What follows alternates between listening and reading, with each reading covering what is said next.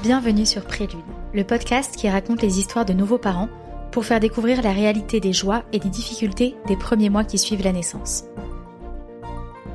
Je m'appelle Clémence et j'aurais adoré entendre plus parler de ce qui se passe après l'accouchement, mieux comprendre le quotidien des premiers mois et apprendre des tips de personnes en train de le vivre.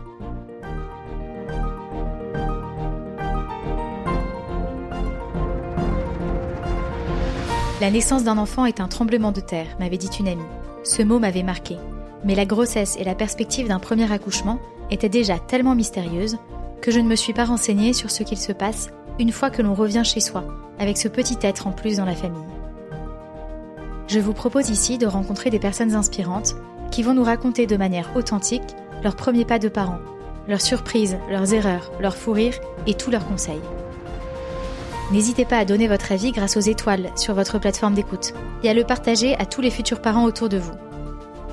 N'hésitez pas à aller voir le site prélude.fr pour trouver des idées de cadeaux de naissance originaux, design et pratiques qui plairont vraiment aux parents. Aujourd'hui, Alexandra nous partage son histoire. Enceinte de vraies jumelles, dans une configuration médicale délicate, elle a vécu les premières semaines avec ses filles dans un service de réanimation, puis de soins intensifs. Des débuts douloureux pour lesquels elle nous donne ses conseils. Elle nous raconte aussi le retour à la maison, la vie qui passe de 2 à 4, son organisation quotidienne, le caractère de ses deux petits bébés. Un épisode bouleversant et authentique. Bonne écoute. Bonjour Alexandra. Bonjour Clémence. Je suis hyper contente de te recevoir aujourd'hui. Moi aussi, je suis ravie d'être ici. Tu es la maman de deux petites filles, euh, tu vas nous raconter, qui sont nées euh, à peu près en même temps que ma fille. Donc euh, c'est des petites jumelles de ma fille. Exactement. Est-ce que tu peux te présenter en quelques mots? Oui, du coup, je suis Alexandra, j'ai 33 ans et je suis commerciale dans le marketing digital. Donc je suis mariée avec Gonzague depuis août 2021 et ça fait 7 ans qu'on est ensemble. Et donc comme tu l'as dit, on est parents de deux petites jumelles. Victoire et Agathe, qui sont nées le 4 octobre et du coup qui ont euh, bientôt 9 mois. Et euh, la petite particularité, c'est qu'elles sont nées à 30 semaines plus 3 jours, ce qui fait que ce sont des grandes primas. Ok, tu vas nous raconter ça en détail. Euh, comment est-ce que tu as appris que tu étais enceinte? En fait, on a entamé le projet bébé un mois à peu près après notre mariage. Donc ça m'a pris à peu près six mois pour tomber enceinte. Et en fait, j'ai découvert que j'étais enceinte lors d'un rendez-vous avec mon gynéco qui m'a dit, bah madame, vous n'allez plus avoir vos règles pendant un certain temps parce que vous êtes enceinte. Ah oui, tu t'y attendais pas? Euh, Bah, je m'y attendais un peu, mais j'avais un peu les mêmes symptômes euh, le mois précédent, donc je, je voulais pas me faire de faire de faux joie. Euh, donc on était euh, hyper contents. J'ai tout de suite appelé Gonzague pour lui annoncer, et là, le gynéco m'avait conseillé de faire une écho de datation deux semaines plus tard pour vérifier qu'il y ait bien un cœur, etc. Donc chose faite, deux semaines plus tard j'ai un rendez-vous euh, avec une autre gynéco et, euh, et donc Gonzague n'avait pas pu venir parce qu'il était euh, malade, donc j'y suis allée toute seule. Et donc pendant ce rendez-vous, donc elle me dit voilà, il y a un cœur qui bat, donc je suis hyper soulagée. Et elle me dit et j'ai une autre bonne nouvelle. Et là je la regarde et je lui dis il y en a deux. Et elle me dit oui, il y en a deux. Et euh, sur le coup, j'étais un peu en état de choc parce qu'en fait, je m'y attendais absolument pas. Même si j'ai une fausse jumelle, euh, mais euh, je sais pas pourquoi. Euh, enfin, pour moi, c'était un seul bébé et pas deux. donc, et après, je me suis posé pas mal de questions sur le coup. bah, comment va se passer ma grossesse? Comment je vais pouvoir gérer deux bébés en même temps? Est-ce que je vais réussir bah, passer assez de temps avec l'une et avec l'autre Est-ce que je les aimerais euh, pareil toutes les deux, enfin plein de petites questions existentielles. Mm. Donc ça, il m'a fallu un petit peu de temps pour euh, voilà encaisser la nouvelle. Ouais. Et, euh, et donc quand je suis sortie du rendez-vous, j'ai appelé Gonzague pour bah pour lui annoncer. Et en fait, il pensait que je lui faisais une blague parce que en fait une semaine avant, un de ses très bons copains lui a annoncé qu'il attendait des jumelles. Mais non. Si. Incroyable. Donc incroyable. Qui sont nés du coup à une semaine d'écart. Waouh. Donc c'est c'est hyper drôle. Et euh, donc il a tout de suite compris qu'en fait je plaisantais pas du tout. et donc on est rentré à la maison euh, et, euh, et, il était lui était hyper content euh, et donc ça s'est très bien passé. Il avait pas trop de, de peur? Bah bizarrement en fait, enfin moi j'avais un peu peur et lui pas du tout. et, et on a mis tout de suite nos mamans respectives dans la confidence et ma belle-sœur, mm. donc qui était au courant qu'on attendait des jumelles et qui était hyper contente pour nous. Donc, enfin, nos, nos proches se réjouissaient pour nous, donc ce qui était euh, hyper chouette. Génial. Et vous l'avez annoncé quand les trois mois sont passés? Alors oui, en fait, on a bien attendu l'écho des trois mois pour annoncer la grossesse bah, à nos proches, enfin au reste de notre famille et à nos copains. Donc ça, ça a été le meilleur moment parce que bon, au début on a annoncé voilà, je suis enceinte.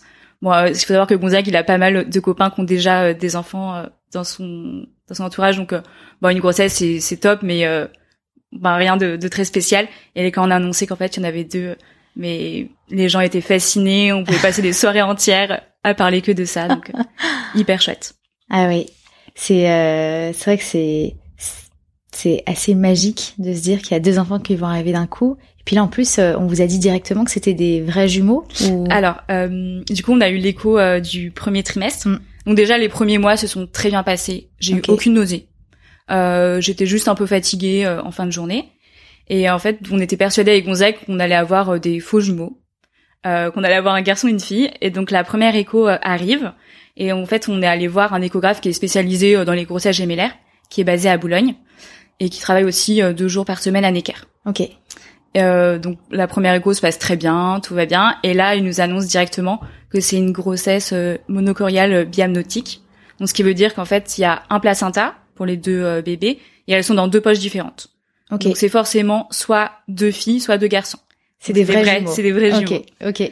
C'est des vrais jumeaux. Donc ça, pareil, ça a été une grande surprise parce que bon, on s'y attendait absolument pas. Et par contre, ce type de grossesse, il nous explique dès le début que c'est une grossesse à risque et il nous explique voilà les, enfin les, les complications qu'ils peuvent euh, avoir euh, comme euh, le syndrome transfuseur transfusé.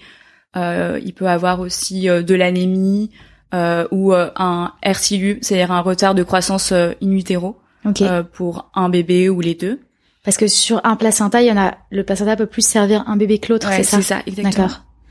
Exactement. Et aussi, il m'explique que bah, mon terme de grossesse, ça sera maximum 36 voire 38 semaines si tout se passe très bien, mais pas au-delà parce que euh, après le placenta se détériore rapidement.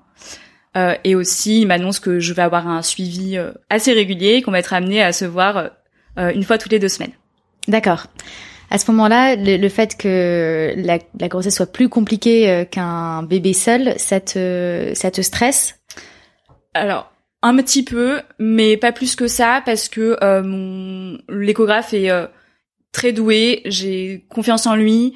Euh, il me cache pas les choses. Il m'a dit, dès, le début que euh, il me cacherait jamais euh, quoi que ce soit. Euh, donc ce qui fait qu'à chaque fois il est rassurant et euh, chaque échographie se passe bien. Donc j'ai aucune raison de m'inquiéter.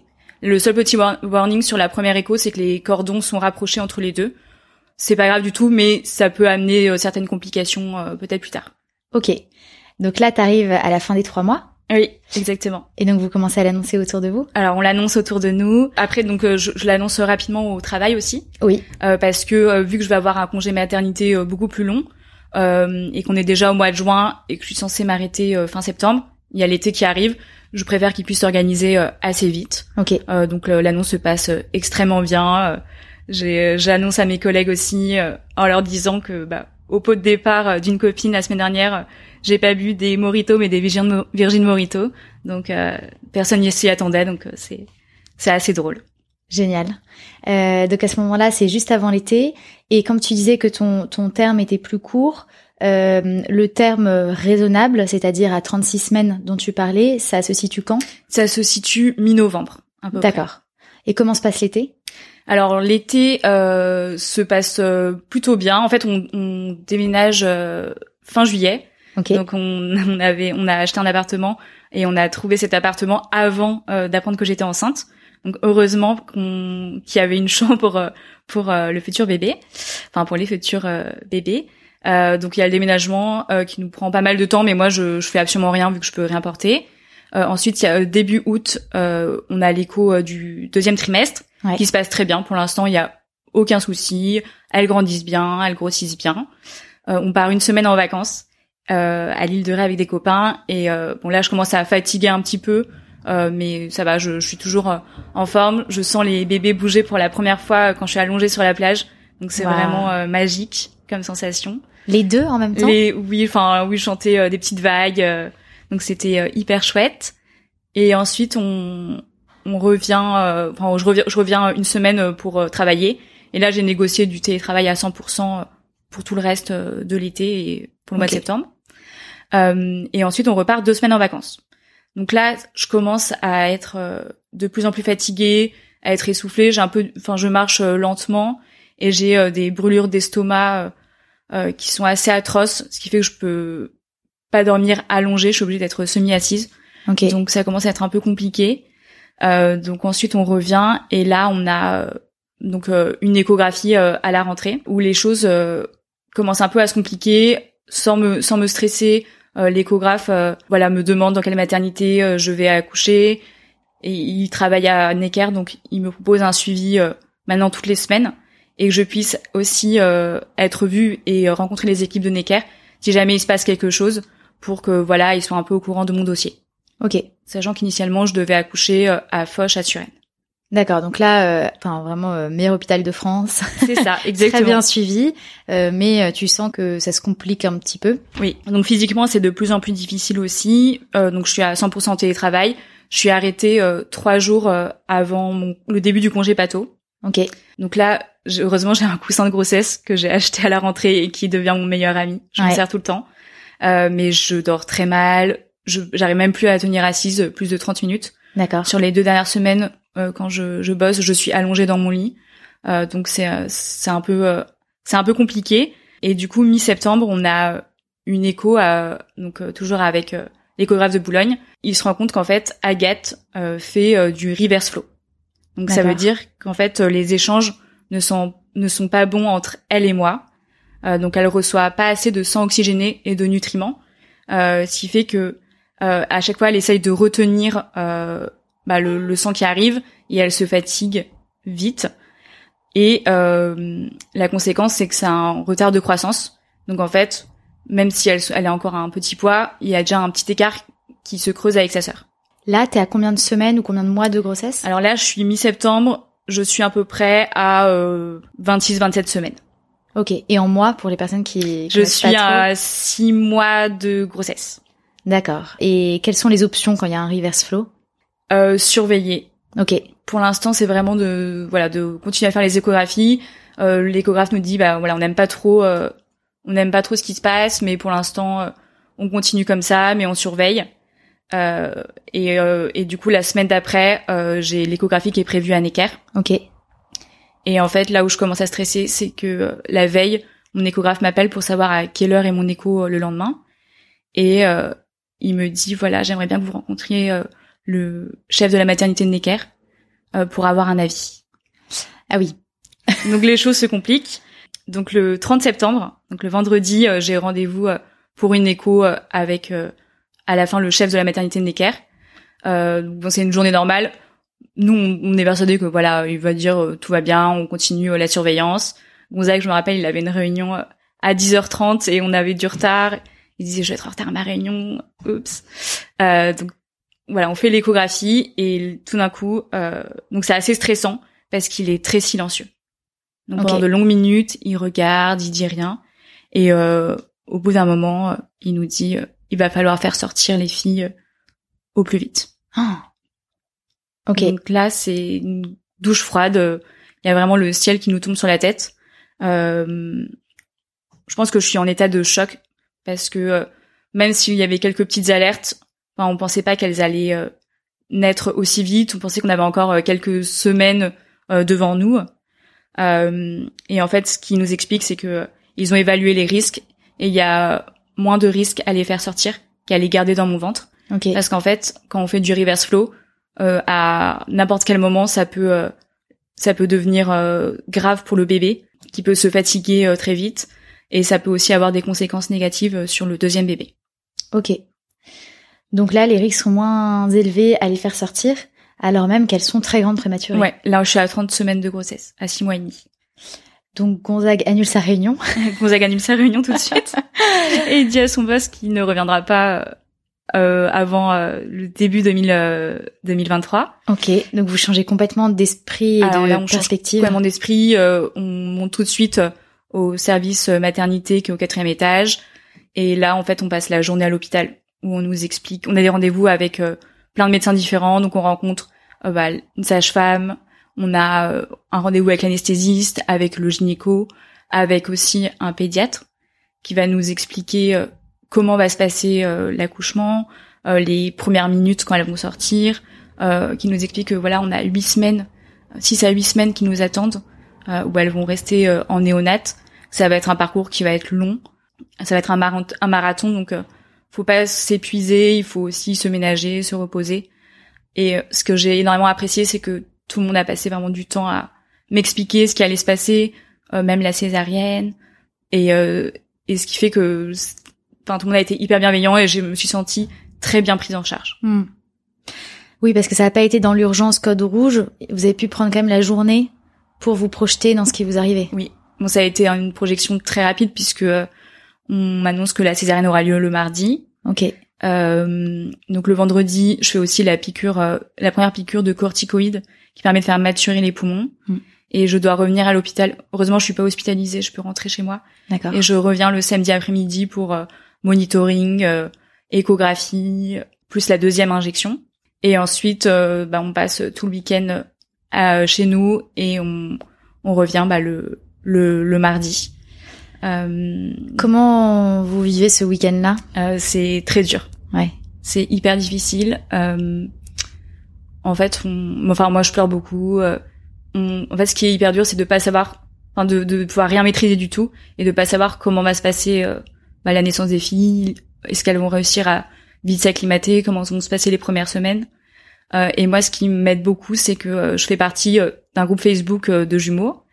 Et, et donc le vendredi soir, je poste un message en expliquant euh, que euh, voilà un mes bébés fait du reverse flow, qu'elle doit les filles vont naître euh, très vite. Les poids estimés c'est 1,3 et 1,5 kg, donc c'est vraiment tout petit.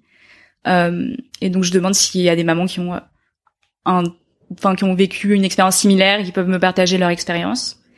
Et j'ai eu plein de messages tellement bienveillants de mamans qui ont traversé la même chose, donc qui m'ont partagé leur expérience, dont une maman Marie-Caroline euh, qui a vécu la même chose que euh, que moi euh, quatre ans auparavant. donc pareil, qui a eu un reverse flow avec une grossesse très compliquée, ces bébés qui sont nés à Necker, qu'on fait 6 à 8 semaines de néonat aussi. Et en fait, on passe la soirée à échanger par message. Et à partir de ce moment-là, elle m'écrira tous les jours. et c'est vraiment ce qui m'a aidé à, à, tenir le coup et à, et à avoir un peu, un peu mieux le moral, on va dire. Mmh. C'est incroyable de pouvoir être mise en relation avec des gens qui ont déjà vécu ça. Mm. Donc là, vous arrivez à la fin du week-end, euh, au mardi. Comment se passe, euh, comment se déroule l'accouchement? Donc déjà avant donc euh, la, enfin avant la césarienne, euh, quand j'attends avant d'aller au bloc, il y a toutes les personnes qui vont qui vont être présentes pendant la césarienne. Donc les infirmières anesthésistes, les gynécos qui viennent tous se présenter à un pour m'expliquer, bah je suis Fanny, je suis réanimatrice, et euh, ce qui fait qu'on m'explique vraiment geste, à, enfin geste par geste ce qui va se passer. Donc c'est très rassurant. Et euh, la césarienne se déroule euh, sans encombre très rapidement. Ça a duré 15 minutes à peine. Donc ça a été très rapide. donc il y a Agathe qui est sortie en première. Donc elle a tout de suite été amenée pour recevoir les premiers soins. Ensuite il y a Victoire qui est sortie deux minutes après. Et j'ai pu lui faire un petit bisou à travers le masque. Et ensuite, elles ont été amenées ce qui était très rassurant, c'est que Gonzague était à mes côtés, parce que j'étais pas en anesthésie générale, mais euh, locale. Mm. Donc il a pu être présent euh, pendant toute la césarienne. Et ensuite, euh, une fois que c'était terminé, moi je suis allée en salle de réveil, et lui il est monté voir les filles en, en réanimation. Donc elles étaient dans leur couveuse, donc il les, il les a accompagnées. Et après, il a dû partir parce qu'elles devaient recevoir des soins stériles, donc ce sont des poses de cathéter où il faut qu'il y ait personne à part les infirmières qui soient présentes euh, dans, dans la pièce. Et euh, elles sont nées euh, en fait les poids estimés étaient enfin elles sont nées à des points inférieurs au poids estimé donc elles faisaient 1,1 kg pour Agathe et 1,3 pour Victoire. Ah oui. et elles mesuraient 37 cm ah, donc c'était vraiment minuscule c'était impressionnant à voir. Euh, oui après moi je les ai vus euh, que le lendemain matin. Euh, le lendemain c'était enfin ce qui était impressionnant c'est que j'étais en très grande forme où j'arrivais à marcher Enfin, je n'aurais pas dit que j'avais eu une césarienne. Euh, bon après j'ai eu un petit contre-coup. Ouais. Euh, et du coup, euh, oui, euh, quand je les ai vues, c'était très impressionnant parce qu'elles étaient euh, dans leur, euh, bah, dans leur couveuse chauffante. pour les toucher, il y avait juste deux petits trous sur le côté où on passait nos mains. Et sur le coup, en fait, je me suis pas rendu compte qu'elles étaient si petites que ça. Mais en fait, c'est maintenant quand je revois les photos où je me dis mais c'était vraiment minuscule. Je pense qu'elle devait faire, enfin, un peu plus que la taille de ma main. Elle devait faire ouais, deux mains. Donc c'était vraiment tout petit. Et ce qui était impressionnant, c'est que bah, elles avaient un masque à oxygène, elles étaient scopées, donc il y avait une grosse machine euh, qui était reliée. Elles avaient un cathéter pour pouvoir euh, être nourries. Et puis aussi au tout début, elles avaient des lunettes, des petites lunettes, parce qu'elles faisaient euh, sorte de jaunisse, donc elles avaient un peu des de la luminothérapie pour bah, pouvoir être être en forme. Et donc malgré leur tout petit poids, dans quel état elles sont sorties? Est-ce qu'il y avait un, risque pour elles? Alors, euh, au tout début, euh, on a rendez-vous avec un pédiatre et les pédiatres ne se prononcent pas du tout. Donc ils nous disent euh, les filles, elles grandissent, enfin elles évoluent ni mieux ni moins bien qu'un petit bébé qui est né à ce terme-là. Ils nous expliquent toutes les conséquences que peuvent avoir la prématurité. Donc déjà, il faut qu'il y ait le canal artériel qui se referme. Il peut avoir bah, les problèmes de d'oralité, enfin plein de conséquences diverses. Et, euh, et donc c'est vraiment une période qui est hyper stressante. Victoire, elle passe 24 heures en réanimation. Euh, donc la réanimation, c'est quand le pronostic vital est engagé. Euh, donc elle reste 24 heures dans ce service et ensuite elle passe en soins intensifs où elle restera euh, trois semaines. Et Agathe, elle est restée euh, une semaine en réanimation. Et au bout de trois jours de vie, en fait, elle, elle faisait beaucoup de bradycardie, ce qui arrive fréquemment en fait chez les bébés préma. C'est-à-dire que leur cerveau est très immature et ils oublient de respirer. Donc tout d'un coup, leur rythme cardiaque et euh, le taux en oxygénation euh, diminue, euh, ce qui fait que bah, les infirmières arrivent en courant. Donc c'est hyper impressionnant parce que les, les machines sonnent, les infirmières arrivent en courant et soit les stimulent en faisant des caresses ou les prennent dans les bras pour pour que le taux, enfin pour que le rythme cardiaque remonte, ou alors elles peuvent aussi mettre de l'oxygène si ça descend trop bas. Et donc Agathe, elle en faisait beaucoup, où elle se fatiguait, et donc à trois jours de vie, elle a été euh, intubée. Donc elle est restée intubée pendant quatre jours, mais c'était un moment qui était, euh, en fait, c'était la seule petite complication qu'il y a eu et qui a été euh, bah, assez angoissante pour nous.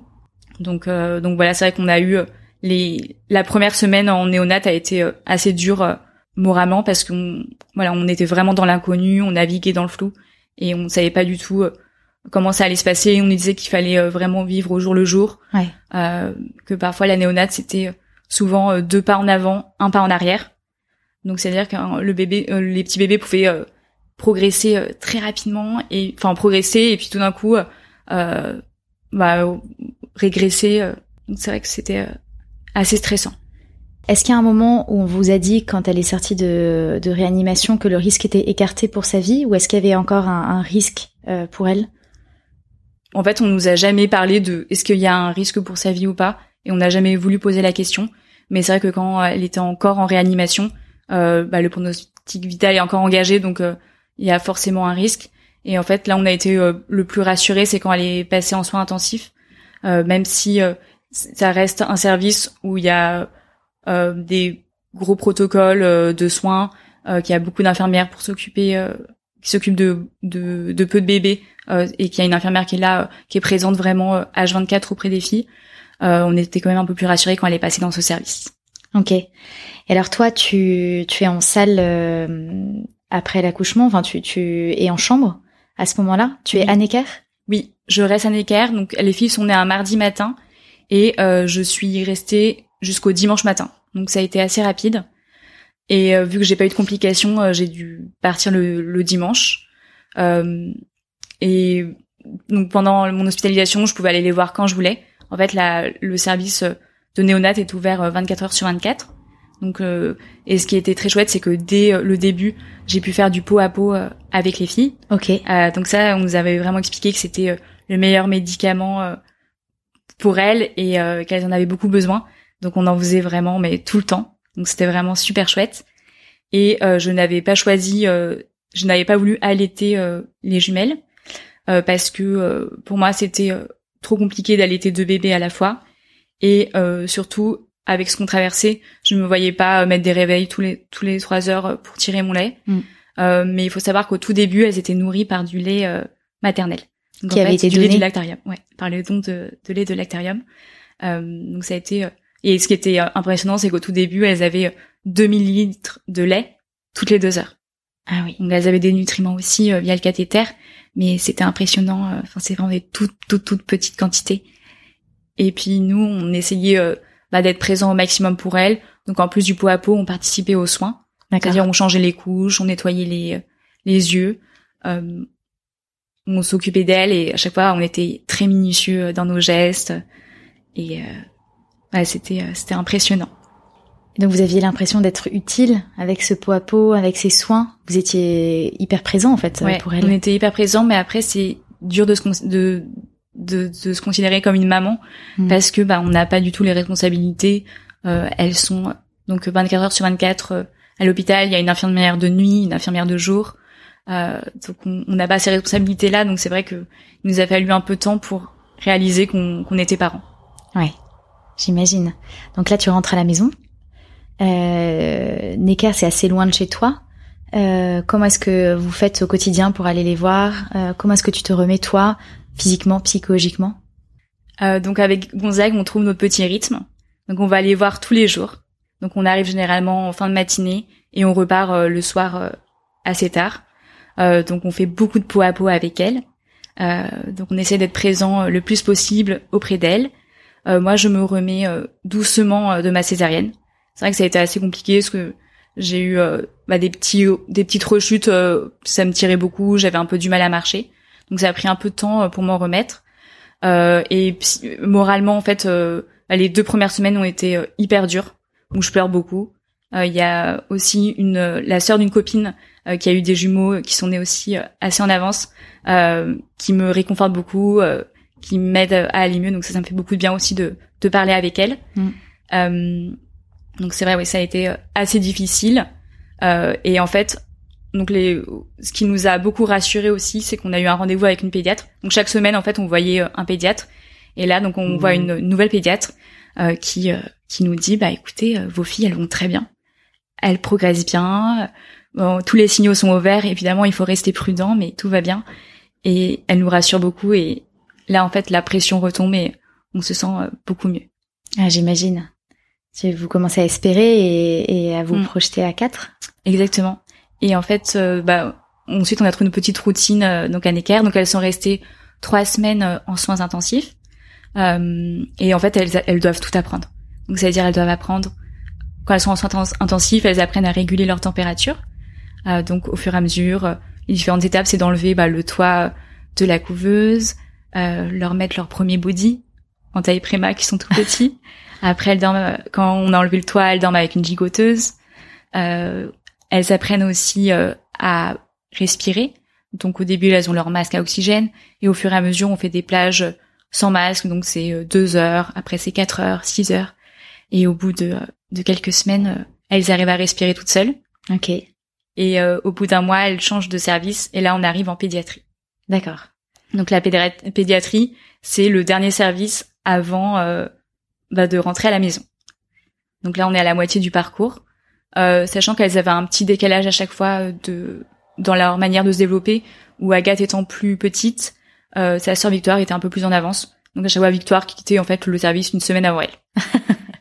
elle, elle préparait la place là-bas. Voilà. Et Agathe la rejoignait après. Après, ce qui était hyper chouette, c'est que euh, en soins intensifs et aussi en pédiatrie, euh, elles étaient dans la même chambre et on était, on avait une chambre avec euh, que toutes les deux, ce qui fait qu'on était vraiment, on avait notre chambre, nos repères, ah on était dans un petit cocon tous les quatre.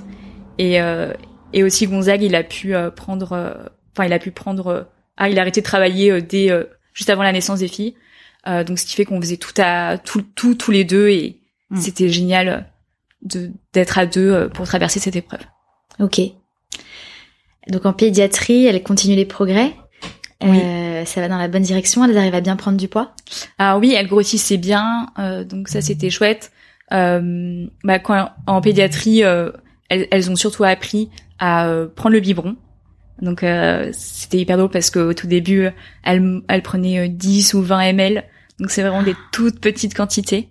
Et il fallait qu'elles apprennent à téter. Et elles avaient encore en fait euh, une sonde pour les nourrir, ce qui fait que si elles finissaient pas leur biberon, le reste était euh, était donné par la sonde. Et elles continuaient à faire leur euh, leur bradycardie. Et en fait, il y avait plusieurs critères pour pouvoir rentrer à la maison. C'était de pouvoir faire faire plus de 2 kilos, donc là, c'était c'était le cas. c'était de savoir prendre le biberon. Et le dernier critère, c'était de plus faire de bradycardie. Mais jusqu'à la veille du, du, départ, elle faisait encore des bradycardies. Et c'était pendant 48 heures qu'il fallait plus en faire. Donc, euh, elles étaient prêtes à sortir, je pense, assez longtemps, au moins deux semaines avant. Et en fait, à chaque fois, on a eu des faux départs parce que bah il y avait euh, tout d'un coup il y avait une bradycardie qui avait lieu, euh, euh, et ce qui fait que ça remettait les compteurs à zéro. Ah oui. Et, euh, et donc on a eu trois faux départs où on nous a dit bah, ça y est, elle sort samedi. Et en fait le vendredi arrive, on nous a dit ah, sera décalé au mercredi. Bon au moins on a eu le temps, on a eu deux mois pour bah, pour tout préparer, mm. pour préparer leur chambre, pour finaliser de d'acheter tout ce qui nous manquait. Donc ça c'était hyper bien et surtout le dernier mois quand on était en pédiatrie, bah, on savait donner le bain aux filles, on savait bah, changer les couches, euh, donner les médicaments. Euh, ils avaient identifié qu'Agathe faisait du reflux, donc ce qui fait qu'on a quitté, euh, qu'on a quitté euh, Necker, elle avait son traitement. D'accord. Donc en fait, on a eu un stage intensif euh, que que non pas une personne qui accouche classiquement d'un bébé et qui doit se débrouiller quand elle rentre à la maison. Donc ça, on était plutôt serein sur cette partie-là parce que bah on, on savait on savait faire. Ok. Et vous aviez hâte de rentrer à la maison ou vous aviez un peu d'appréhension de quitter le système euh, médical? Alors on avait un peu d'appréhension parce que euh, elles étaient encore scopées et on passe d'un univers euh, médicalisé à rien du tout. Donc c'est vrai que c'était un peu angoissant, mais les infirmières nous rassuraient beaucoup. Et d'ailleurs, on a découvert un super métier qui est infirmière puricultrice. elles étaient toutes bienveillantes. À chaque fois, elles nous réconfortaient. Enfin, c'était vraiment très chouette. Vous avez lié des, des relations particulières avec des gens qui vous suivaient, qui revenaient régulièrement, que vous recroisiez souvent? Euh, Oui, bah pendant deux mois, on les voyait euh, de manière très régulière. C'était toujours les mêmes équipes? C'était toujours les mêmes équipes. Ah ouais. Et euh, elles nous faisaient des petites attentions où, euh, au, début, quand elles étaient en, en soins intensifs et en réanimation, elles avaient fait un petit shooting photo des filles. Ouais. Et elles avaient imprimé des photos qu'elles nous avaient offert. Donc c'était hyper chouette. Ah ouais. Et euh, ce qui nous a beaucoup aidé euh, aussi pendant cette période-là, c'est notre famille qui nous faisait des petits plats euh, mijotés, qui venait nous déposer, ce qui fait que le soir quand on rentrait tard, bah, on avait un bœuf bourguignon, un hachis parmentier, enfin c'était hyper chouette. Et ça nous aidait beaucoup et on est plutôt resté dans notre bulle pendant ces deux mois. évidemment, on se faisait parfois des petits ciné ou des petits restos le soir. et on revenait à l'écart un peu plus tard et on s'est aussi fait des dîners avec des copains de temps en temps. Donc vous, avez quand même euh, pris un peu l'air de temps en temps? Oui. Ouais, c'était important. Ouais. Et quand vous êtes rentrés à la maison, alors vous étiez tous les quatre dans votre appartement? Ouais. Déjà, ce qui est hyper chouette, c'est qu'on a pu, euh, enfin, on a bien dormi, on dormait bien la nuit. Donc, on faisait des bonnes nuits euh, avant que les filles rentrent, ce qui est hyper important parce que, bah, une fois qu'elles rentrent, c'est plus du tout comme ça. Ouais. euh, et, et donc, ouais, le retour à la maison, bah, c'était, c'était trop chouette. Elles sont rentrées la veille de l'heure de mois donc le le 3 décembre. Euh, donc le trajet en voiture, je pense que Gonzague n'a jamais roulé aussi lentement de toute sa vie. et euh, donc elles sont rentrées. Euh, et en fait, la première nuit, elle a été chaotique parce qu'on avait peur de de gérer tout seul les filles. Mm. Donc on a voulu tout gérer à deux, ce qui a été une très très mauvaise idée parce que elle dormait pas du tout. En fait, elle dormait par tranche de 30 minutes et elle faisait beaucoup de bruit, donc ce fait qu'on n'a pas fermé l'œil de la nuit. Donc euh, ça, tout de suite, on a trouvé une nouvelle organisation. Et en fait, on a trouvé une orga qui, qui fonctionnait très bien, c'est-à-dire que euh, les filles dormaient dans leur salle, dans le salon, dans leur couffin. Et en fait, euh, bah moi, je dormais dans notre chambre de 22h à 6h. Je prenais le relais à 6h et Gonzague allait se coucher dans notre lit à ce moment-là. Ok. Et on a fait ça pendant un mois. D'accord. Et, et toutes les 30 minutes, ça veut dire que oui, c'est du non-stop. Chacune toutes les 30 minutes. Donc c'est c'est sans arrêt. Ça a duré combien de temps ça? En fait, ça a duré tout le mois de euh, décembre, donc pendant un mois à peu près, où on était à 7 repas aussi par jour euh, par bébé, donc ça faisait 14 biberons par jour.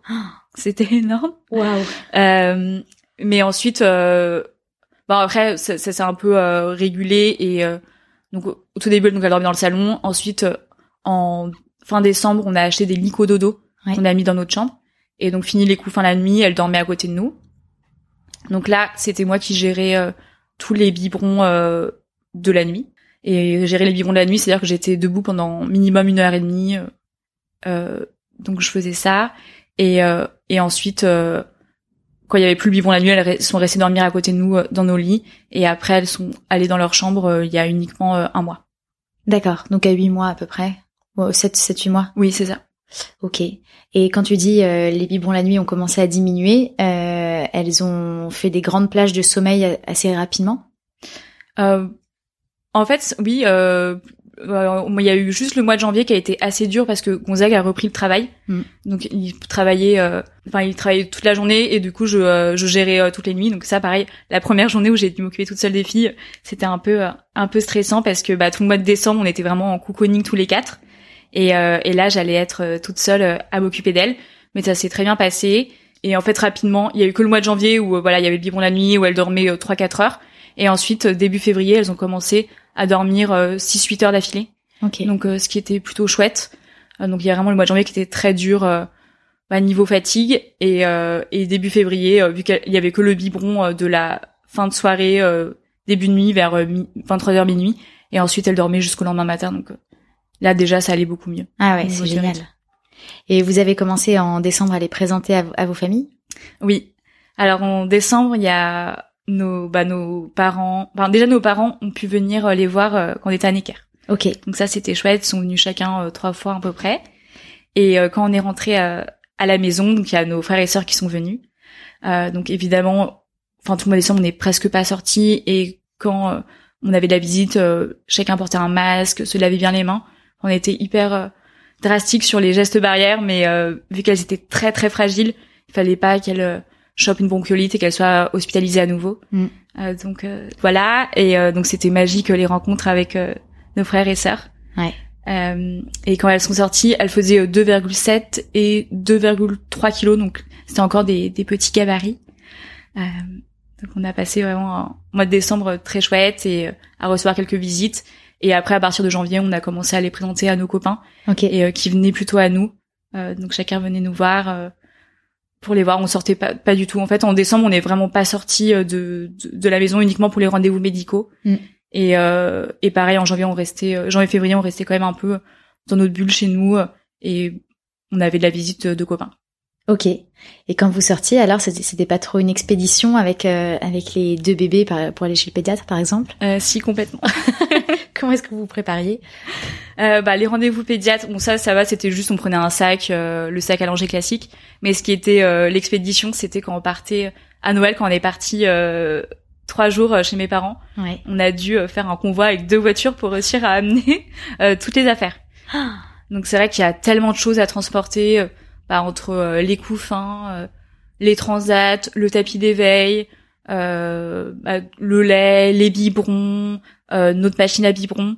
Parce qu'en fait, vu que elles avaient du lait assez épais, on était obligé de chauffer le lait, donc on avait investi dans une belle machine euh, dont on sert encore aujourd'hui, euh, qui est hyper utile et qui permet de chauffer en 5 secondes euh, l'eau chaude. donc c'est vrai que c'est beaucoup beaucoup de matériel. Et même encore là, on est parti en vacances mai pendant une semaine et on a l'impression qu'on déménage la maison et surtout la poussette double ah qui prend la moitié de la place dans le coffre. Elle se plie? Elle se plie, mais elle prend énormément de de ah. place. Euh. Et alors, c'était deux petits couffins, la poussette double, ou c'est un, une grande nacelle? Alors, au début, on avait une grande nacelle, ce qui était euh, hyper mignon. Euh, et en fait, notre seul regret, je pense, c'est de pas avoir pris euh, des euh, des cosy. ce qui fait qu'en fait, elles étaient dans leur siège auto. Et donc, à chaque fois, ces chances, on était obligé de les sortir et de les mettre dans, le, dans leur siège. Alors qu'avec des... avec bah, des... Des cosy, des cosy qui, se clipsent, ça aurait été beaucoup plus pratique. Ok. Donc si c'était à refaire, on aurait fait euh, différemment sur cette partie-là. Un petit tips pour les parents qui écoutent. Exactement. Ok. Euh, quel moment, quel bon moment tu passais euh, avec elle? C'était quoi tes moments préférés dans la journée? Euh, Alors au tout début, mes moments préférés, c'est quand on faisait des câlins, où euh, elle pouvait dormir pendant une heure, deux heures sur moi. Évidemment, à chaque fois, j'étais obligée de de de de changer parce qu'il y en a une qui pleurait, donc je reprenais l'autre. Donc voilà, c'était les moments que je passais avec elle. Après, c'est tellement de logistique que j'essayais d'être hyper organisée. Mm. Donc en fait, le matin, euh, euh, je préparais tous les biberons de la journée. Ok. Donc euh, je mettais l'eau dedans, je préparais les dosettes. Au début, je lavais tous les biberons à la main. Au bout d'un moment, je suis passée directement par la vaisselle pour me faciliter la vie. Mm. et après, en fait, j'anticipais tout au moins trois jours à l'avance. Donc le lait, les packs de lait, enfin les les l'eau. J'anticipais également bah, tous les rendez-vous pédiatres que je prenais X mois à l'avance, les couches, enfin vraiment tous les objets du quotidien que j'ai acheté hyper en avance pour pas se retrouver dans l'embarras à un moment donné. Ok. Et puis au niveau des repas, ce que je faisais, c'est que je les décalais. En fait, je leur ai jamais donné le biberon en même temps parce que euh, c'était, enfin, j'arrivais pas à trouver la bonne technique. Donc à chaque fois, je les décalais de 30 minutes. Donc c'était la première éveillée qui avait son biberon et ainsi de suite pour tous les repas de la journée. C'était dur de les décaler comme ça? Est-ce qu'il y en avait une qui parfois pleurait pendant longtemps, ou est-ce que de toute façon c'était comme ça et toi tu le vivais bien? Moi, je le vivais bien. En fait, on a de la chance parce que nos bébés étaient très calmes. Enfin, on toujours été assez calmes. Donc c'est jamais arrivé qu'elle pleure. Euh, sans raison, euh, enfin qu'elle pleure pendant 10 minutes et qu'on n'arrive pas à les calmer. Mm. Euh, donc on, on, a eu de la chance là-dessus. Après évidemment ça arrivait parfois que pendant que j'en ai à manger à l'une, l'autre avait faim et elle pleurait. Donc je la mettais euh, dans le transat et je la balançais, euh, je la balançais avec mon pied pour que pas pour que qu'elle puisse se calmer et qu'elle patiente euh, pour que une fois que ce soit son tour. Ok. Et le reflux d'Agathe, c'est ça? C'est oui. Agathe qui a eu un reflux. Comment ça comment ça a évolué? Alors ça a plutôt bien évolué. en fait, on a eu un traitement de fond dès le début, et ce qui fait que au bout de plusieurs mois, on a arrêté l'inexium et le gaviscon, et euh, et en fait, enfin, il y a eu aucun souci, euh, ça s'est réglé euh, de lui-même. On a incliné en fait nos lits cododo pour qu'elle puisse bien dormir de manière, bah, qu'elle soit un petit peu pas complètement allongée en fait. Ok. Et à quel moment est-ce qu'elles ont commencé à réaliser la présence de l'autre?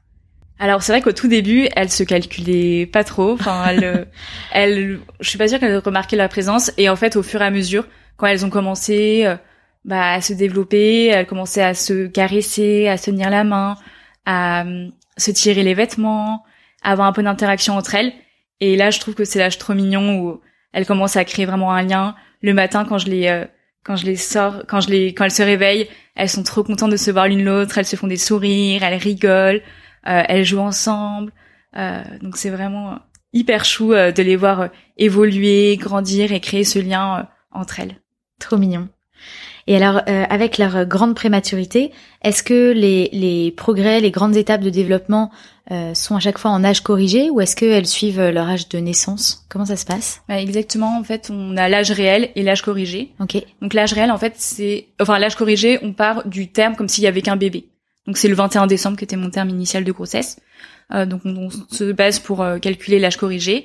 Et euh, en fait, les, donc tout ce qui est euh, vaccin, c'est euh, âge réel, et tout le reste, euh, c'est âge corrigé. Et donc, en fait, là, l'objectif, c'est que c'est qu'elles arrivaient à prendre du poids assez rapidement pour rattraper les courbes. Donc, Victoire, c'est chose faite assez rapidement. Et Agathe, elle est encore un tout petit peu en dessous des courbes. et au niveau du développement, on, part sur l'âge corrigé, même si nos pédiatres, enfin, elles vont très très bien, et notre pédiatre nous dit que elles sont, enfin, elles sont pas en âge corrigé, elles sont vraiment, c'est vraiment un mix entre âge réel et âge corrigé au niveau du développement. Là, elles ont bientôt neuf mois.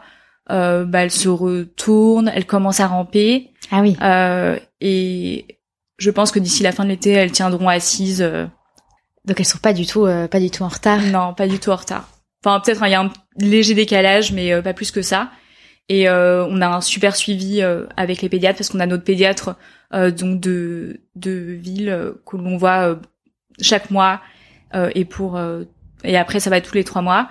On a un pédiatre qui est spécialisé dans la prématurité, euh, qu'on voit euh, tous les quatre mois. D'accord. Et ensuite, on a le CAMS, donc qui est spécialisé dans les enfants handicapés ou dans les prémas, qu'on voit pareil tous les quatre mois.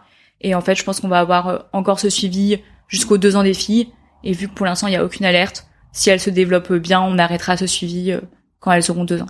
Pour écarter tous les risques. Exactement. Si elles cochent toutes les cases, c'est bon. elles reviennent dans le chemin normal. Et j'ai l'impression sur les photos que j'ai vues qu'elles se ressemblent énormément. Euh, donc euh, vraies jumelles, donc c'est un œuf qui s'est séparé, donc elles ont une grande partie d'ADN en commun. Euh, comment est-ce que les gens euh, euh, réagissent à cette grande ressemblance? Et vous, est-ce que pour vous c'est deux filles totalement différentes qui n'ont rien à voir, ou est-ce que vous voyez quand même la ressemblance? Alors c'est vrai que physiquement, des personnes qui les connaissent pas nous disent mais elles se ressemblent comme deux gouttes d'eau. c'est vraiment les sosies et c'est vrai c'est des vraies jumelles. Après, nous, on a différents tips pour les différencier. Déjà, il y en a une qui fait 700 euh, grammes de plus que, que l'autre. Donc déjà, ça se voit au niveau des joues, euh, au niveau de la corpulence. Il y a Victoire qui a des petits angiomes euh, sur son corps, donc qu'elle a eu juste après la naissance. et qui doivent disparaître d'ici quelques mois, quelques années. Donc ça nous aide à les différencier. Et puis après, en fait, au niveau de leur du caractère, je trouve qu'ils changent vachement. En fait, ce qui est hyper drôle, c'est que Agathe c'était déjà une petite coquine quand elle était dans mon ventre. C'est pour ça que le reverse flow a, été long, a pris longtemps à être diagnostiqué parce qu'elle bougeait tellement à chaque fois. Et je me rappelle d'une sage-femme quand juste avant la naissance qui faisait un monitoring et qui arrivait pas parce qu'elle bougeait trop et qui me disait mais c'est une petite coquine. Et c'est vrai qu'elle a un peu gardé euh, ah oui. ce trait là euh, elle est très curieuse. Elle veut euh, elle regarde tout ce qui se passe. Euh, et en même temps voilà elle, elle, sait ce qu'elle veut donc elle se laisse pas faire. Et son autre sœur Victoire bah au tout début elle enfin elle, elle, était intéressée uniquement pour par euh, dormir et, euh, et manger. Et maintenant, elle commence à se déplacer un peu, donc elle explore un peu euh, tout ce qui se passe autour. Donc je trouve qu'elles sont assez complémentaires et, et leur personnalité évolue beaucoup. là, elle sourit tout le temps, elle rigole, alors qu'avant Victoire, elle rigolait pas trop. Donc c'est drôle de voir qu'en quelques semaines, bah elle change, elle change tellement. Ah ouais. Et je trouve ça tellement chouette de pouvoir. J'ai la chance du coup d'avoir un congé maternité qui est assez long, mm. qui dure jusqu'à, enfin, je fais un congé parental donc je reprendrai en septembre le travail. Et donc je suis, je suis tellement contente de pouvoir les voir euh, évoluer au quotidien, rester avec elles, passer du temps avec elles, même si c'est euh, fatigant parce que euh, je fais, c'est du 24 heures sur 24, 7 jours sur 7. J'ai très peu de moments pour moi, mais je trouve ça trop mignon de les voir évoluer jour après jour. Il y a des choses qu'elles faisaient pas il y a une semaine qu'elles font maintenant et c'est tellement mignon d'avoir deux petits bébés et et j'ai encore parfois du mal à réaliser de me dire que c'est mes deux bébés et que c'est, enfin que la nature est, est dingue et que c'est fascinant d'avoir deux petits êtres qui sont nés en même temps. Et je suis tellement contente d'avoir deux petites jumelles. Même si au début j'étais un peu, un peu en état de choc, je trouve ça trop chouette. Et puis quand je vois qu'elles commencent à jouer ensemble, c'est vraiment hyper mignon. Quelle chance pour elle de directement avoir une, une sœur comme ça, c'est incroyable. Alors, tu dis que tu es en congé maternité, enfin parental. Euh, est-ce que tu te fais aider? Comment tu gères au quotidien deux enfants? Parce que moi personnellement, je me, je, ça m'est souvent arrivé de me noyer avec seulement un bébé. J'admire beaucoup les personnes qui font avec deux bébés. Comment tu t'en sors? Alors, en effet, j'ai de l'aide euh, trois fois par semaine. Donc déjà, j'ai une TISF euh, qui m'aide deux fois par semaine, donc tous les lundis et mardis matin, quand on est maman de jumeaux et qu'on habite dans le 92 la CAF nous offre 200 heures euh, gratuites. D'accord. Donc euh, ce qui est hyper euh, hyper chouette. donc cette dame Sarah vient m'aider depuis début janvier. donc elle connaît en fait les filles presque depuis qu'elles sont rentrées à la maison. donc elle m'aide à donner les bains, à donner les biberons. Si j'ai des rendez-vous médicaux, elle garde les filles. Donc c'est hyper hyper utile. et ensuite j'ai ma famille qui m'aide. Donc il y a ma mère qui vient généralement tous les mercredis. Et j'ai aussi ma belle famille euh, et ma belle sœur qui viennent euh, et mes sœurs aussi qui viennent donner un petit coup de pouce de temps en temps. Ok. C'est vrai que le secret c'est vraiment d'avoir de l'aide parce que sans aide c'est un je pense que ça serait euh, assez compliqué et aussi ce qui est très chouette c'est que maintenant il y a le télétravail et mm. donc Gonzague est au moins deux trois jours par semaine en télétravail donc ce qui fait que parfois il peut m'aider à donner un petit bib soit le matin ou à l'heure du déjeuner si c'est un peu compliqué. Et tu te sens moins seule aussi dans l'appartement. Et je me sens moins seule. Tu sais qu'il est là. Euh... Ouais. Génial. Lui, il a l'impression de, de passer assez de temps avec elle ou il a l'impression de passer à côté de certains moments, le fait de rebosser? Non, je pense qu'il passe quand même assez de temps avec elle parce que bah le, enfin déjà il est là tous les soirs, il y a le, les week-ends euh, et puis quand il est en télétravail, euh, bah il peut quand même euh, les voir donc euh, il profite à fond et il est tellement content d'être d'être papa de deux petites jumelles. Et c'est hyper chou de voir aussi euh, leur euh, leur relation, euh, leur lien secret. Ouais. Dans ta maternité en général, qu'est-ce que tu as trouvé de plus beau et qu'est-ce que tu trouves le plus dur? Alors le plus beau, je pense, c'est le, les voir évoluer, euh, les voir grandir, changer. c'est vraiment ce qui est ce qui est le plus mignon. Moi, mon moment préféré, c'est le maintenant, c'est le matin quand je les sors du lit et qu'elles sont trop contentes de me voir. C'est hyper chou. Et le plus dur, je pense que c'est euh, le fait que ça soit 24 heures sur 24, 7 jours sur 7, que j'ai peu de moments pour moi. Euh, et euh, surtout depuis qu'on a commencé la diversification où les repas durent assez longtemps et en fait bah toutes les enfin j'ai l'impression que je viens toujours de finir de donner le déjeuner c'est déjà l'heure du goûter Mm. donc c'est vrai que c'est c'est assez intense Euh, après ce qui est hyper agréable c'est que là il fait très beau donc euh, on fait des grandes promenades l'après-midi euh, on va au parc. Et c'est vrai que le fait de prendre l'air même pour elle enfin c'est c'est génial. Ouais. Et euh, t'arrives très bien à sortir avec les deux, toute seule pour aller au parc? Oui. Ça c'est oui oui ça je ça j'y arrive euh, sans souci euh, euh, dans la poussette je les mets dans la poussette double et après voilà on a un tapis d'éveil qu'on utilise et euh, je ramène souvent un transat comme ça je leur donne à manger euh, dans le transat. Ok. c'est l'heure du goûter Ça marche. Oui, donc tu transportes quand même un transat oui pour aller au square. exactement. Enfin, ou au parc. ok. Et ouais, le sommeil, c'est un grand sujet pour tous les enfants, mais j'imagine que pour des jumeaux, c'est encore plus fort. Est-ce que tu as des conseils pour euh, les parents de jumeaux notamment qui vivent euh, des problèmes de sommeil? Je suis pas sûre d'avoir des conseils à donner parce que euh, en ce moment on a des soucis d'endormissement avec les filles où c'est un peu compliqué. Donc en fait ce qu'on fait c'est qu'on les après le biberon de 20 heures, on essaye de les coucher et c'est un peu compliqué. Donc on on les prend, on les met euh, sur notre lit et elles s'endorment en 10-15 minutes et ensuite on les porte et on les couche dans leur lit et là elles arrivent à faire leur nuit euh, entière et elles se réveillent entre 8h et 9h le lendemain. Donc c'est plutôt pratique génial. mais elles s'endorment pas toutes seules. Ok. Euh, et sinon, en fait, au début, euh, j'avais aucun rythme avec elles. C'est-à-dire que euh, je, je les mettais pas à la sieste. euh, en fait, si elle voulait dormir, elle s'endormait. Si elle voulait pas dormir, elle, elle ne, elle ne dormait pas. Et en fait, depuis euh, un mois et demi, je commence, j'ai commencé à instaurer un rythme où euh, après le biberon du matin, je les couche dans leur lit et euh, elles finissent par s'endormir. Et pareil euh, en après le biberon de l'après-midi. Et ça, ça me permet voilà de d'avoir un peu une organi de rythmer un peu plus euh, la journée. Mm. Euh, mais c'est vrai que bah en fait, je pense que le, le- il faut être il faut être patient en fait Mm. parce que euh, bah c'est elles en fait qui créent euh, un peu leur euh, leur propre rythme et euh, et puis euh, ouais c'est c'est comme ça. Et pour la euh, pour la, la néonate, pour les parents qui vont vivre ça ou qui vivent ça aujourd'hui, est-ce que tu as des conseils euh, pour euh, le vivre de la meilleure manière possible? Euh, oui, alors déjà, je pense que il faut pas hésiter à poser toutes les questions au personnel soignant. Donc vraiment leur demander euh, ce qui va se passer étape par étape, parce que euh, ils vont tout vous expliquer euh, sans, sans, aucun souci. Ils vont prendre le temps, voilà, de d'expliquer toutes les étapes, le parcours euh, qui s'annonce.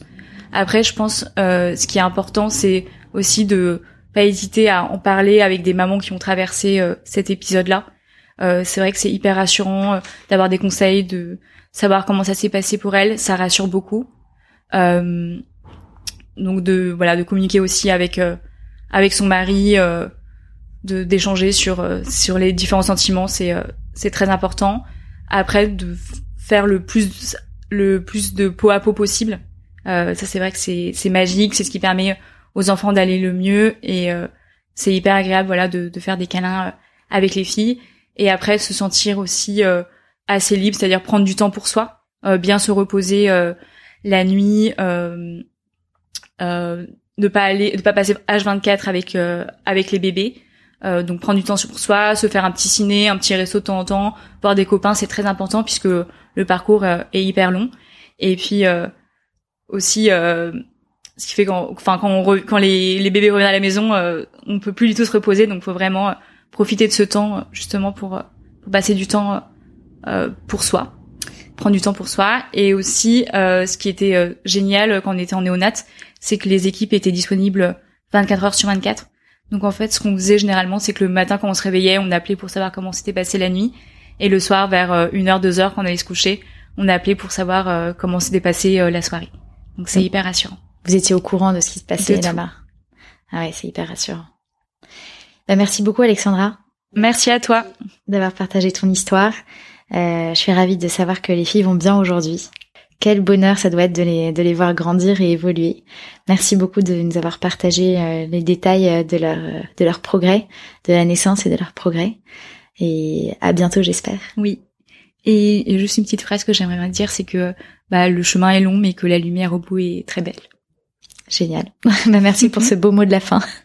Un grand merci Alexandra d'avoir partagé ton histoire. Quel soulagement de savoir que Victoire et Agathe vont bien. N'hésitez pas à conseiller aux parents autour de vous qui sont confrontés à des séjours en réanimation ou aux soins intensifs de rejoindre des groupes de soutien, comme Alexandra qui faisait partie d'un groupe Facebook de parents de jumeaux. Merci pour votre fidélité sur le podcast et à bientôt pour un nouvel épisode.